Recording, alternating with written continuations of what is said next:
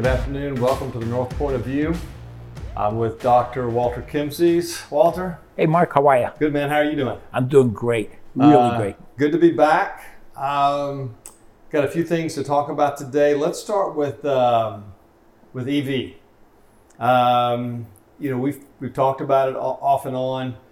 Um, you know, the stock prices of the EV companies uh, dramatic drop is is not new news, but it's it's uh, it's significant. Yeah. I mean, Rivian's uh, topped out around 168 a share, maybe 170, back down to 25, now up to 32.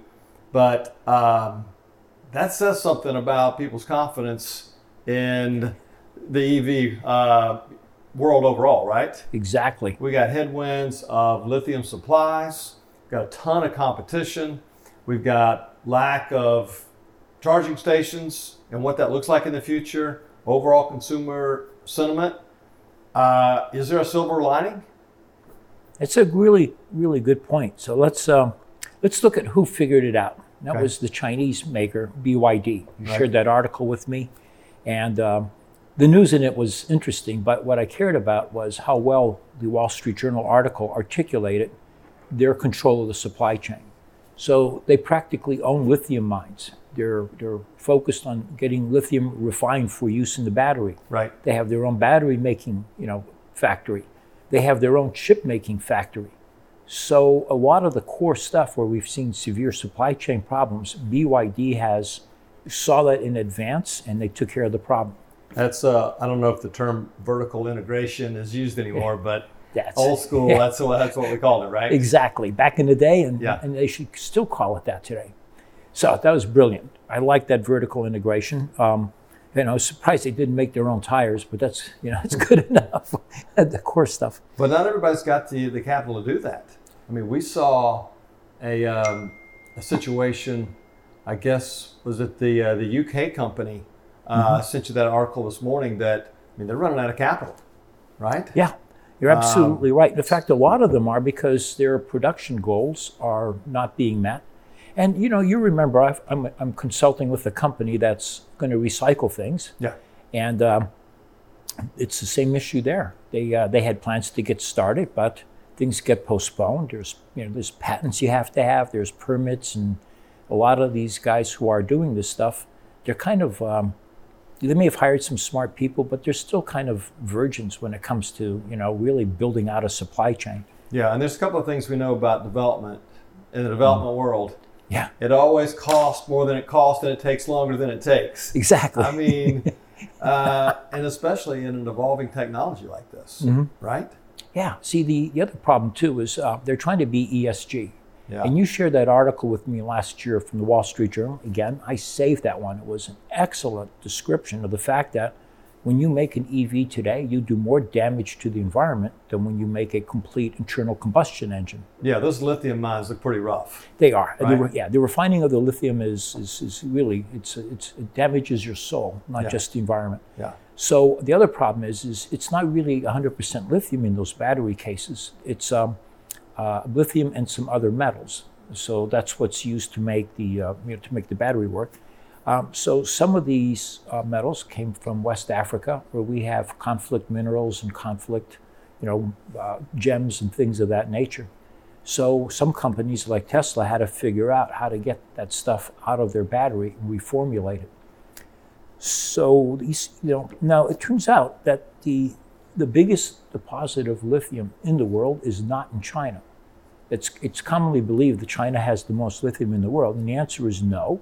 It's it's uh, Chile, it's uh, Bolivia, and Argentina. So there's a Yeah. big area that, that that straddles all three countries, and that's exciting because then China can't play games with the, with the rare earth metals. The only problem is, and by the way, they still will. They'll just sit there and manipulate prices. So China's done this since they joined the WTO. Uh, Chile uh, has taken a, a bit of a turn to the left, Yeah, exactly. and they're very concerned what the Right. copper mining is doing to the native, you know, people there. And, uh, and we had that article earlier this week. Those Yeah. a couple of those mining companies actually left the country. Yeah, exactly. And then you pointed out that the, the, the you know the, the lithium is going to be even worse, even more difficult, Right. because there isn't that much water in these kinds of places. Right. Anyways, um, so but let's kind of switch back to the um, you know to the uh, what's happening to the share prices. So I, the answer is I'm not sure, but what I think it is is they borrowed a lot of money or they raised a lot of capital. Yeah. They're burning through it.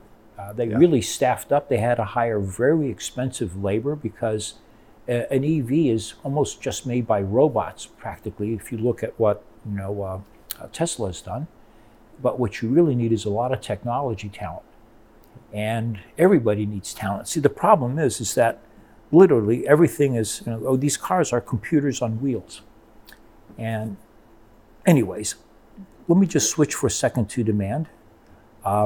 Yeah, because that's the issue, right? I mean, at the end the of the day, if there's enough demand, Mhm. you know, the, the product at some point, you know, sellable, and you, you know, you get that high demand, limited supply, price goes up. But when you got a limited demand, you got an issue, right? Exactly.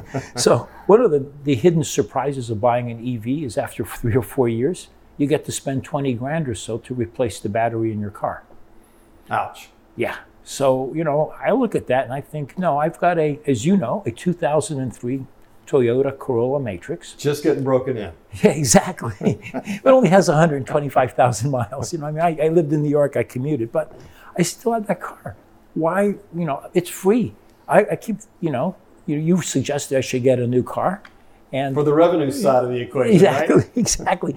But my wife loves the car. It's so comfortable for her. So I'm going to have to buy another one and still keep the old car. But it's not going to be an electric car. Because I have some other concerns. I mean, do, do we know how well insulated we are from the electricity in the car? Right. I, I don't really know. I do know that is if you're near high power tension wires in parts of the country, they found cancer clusters. So I'd like to know more about that. And and you know, I remember what happened in Toronto years ago. Um, so, solar radiation took out the the, uh, the electric utility. I think it was Toronto, maybe it was Montreal. I can't remember which, but it's one of those two. They got blacked out. Well, and you're right. Until there's some significant solutions to some of these, just we've talked about the charging stations before. I mean, until you're absolutely guaranteed that you can, you know, get to the family dinner on Thanksgiving that's a four-hour drive without stopping, four and a half hour drive to a char- through a charging station, you're not going EV. Uh, a friend of yours in Charleston two weeks ago said the tipping point is when the boys down south will buy EV pickup trucks. That's right. That's when you know that the demand is, is rock solid and we can move forward, right? Exactly. That's funny. We have another friend here in Savannah who has to go to Atlanta a lot. And his EV, both him and his wife have an EV, which they charge for free in the parking spaces in Yeah. Savannah. But the, um, the, the funny thing is, is he has to borrow his wife's car because his EV doesn't have enough. 325 miles is his range. Atlanta's 260 miles away, but it's not a flat line. Right. So he uh, has to know exactly where he's going to park when he gets to Atlanta. he sweats the uh, you know the traffic congestion. So he borrows his wife, which, which gets like 400 miles. Yeah. And even then, you know, you, you need to know exactly where you're going to go. So a wrap on the EV is at this point there's still maybe more headwinds than there are tailwinds. Mm-hmm. And um, I, we were on a call earlier this week with, with somebody that's been with, with Rivian for a while.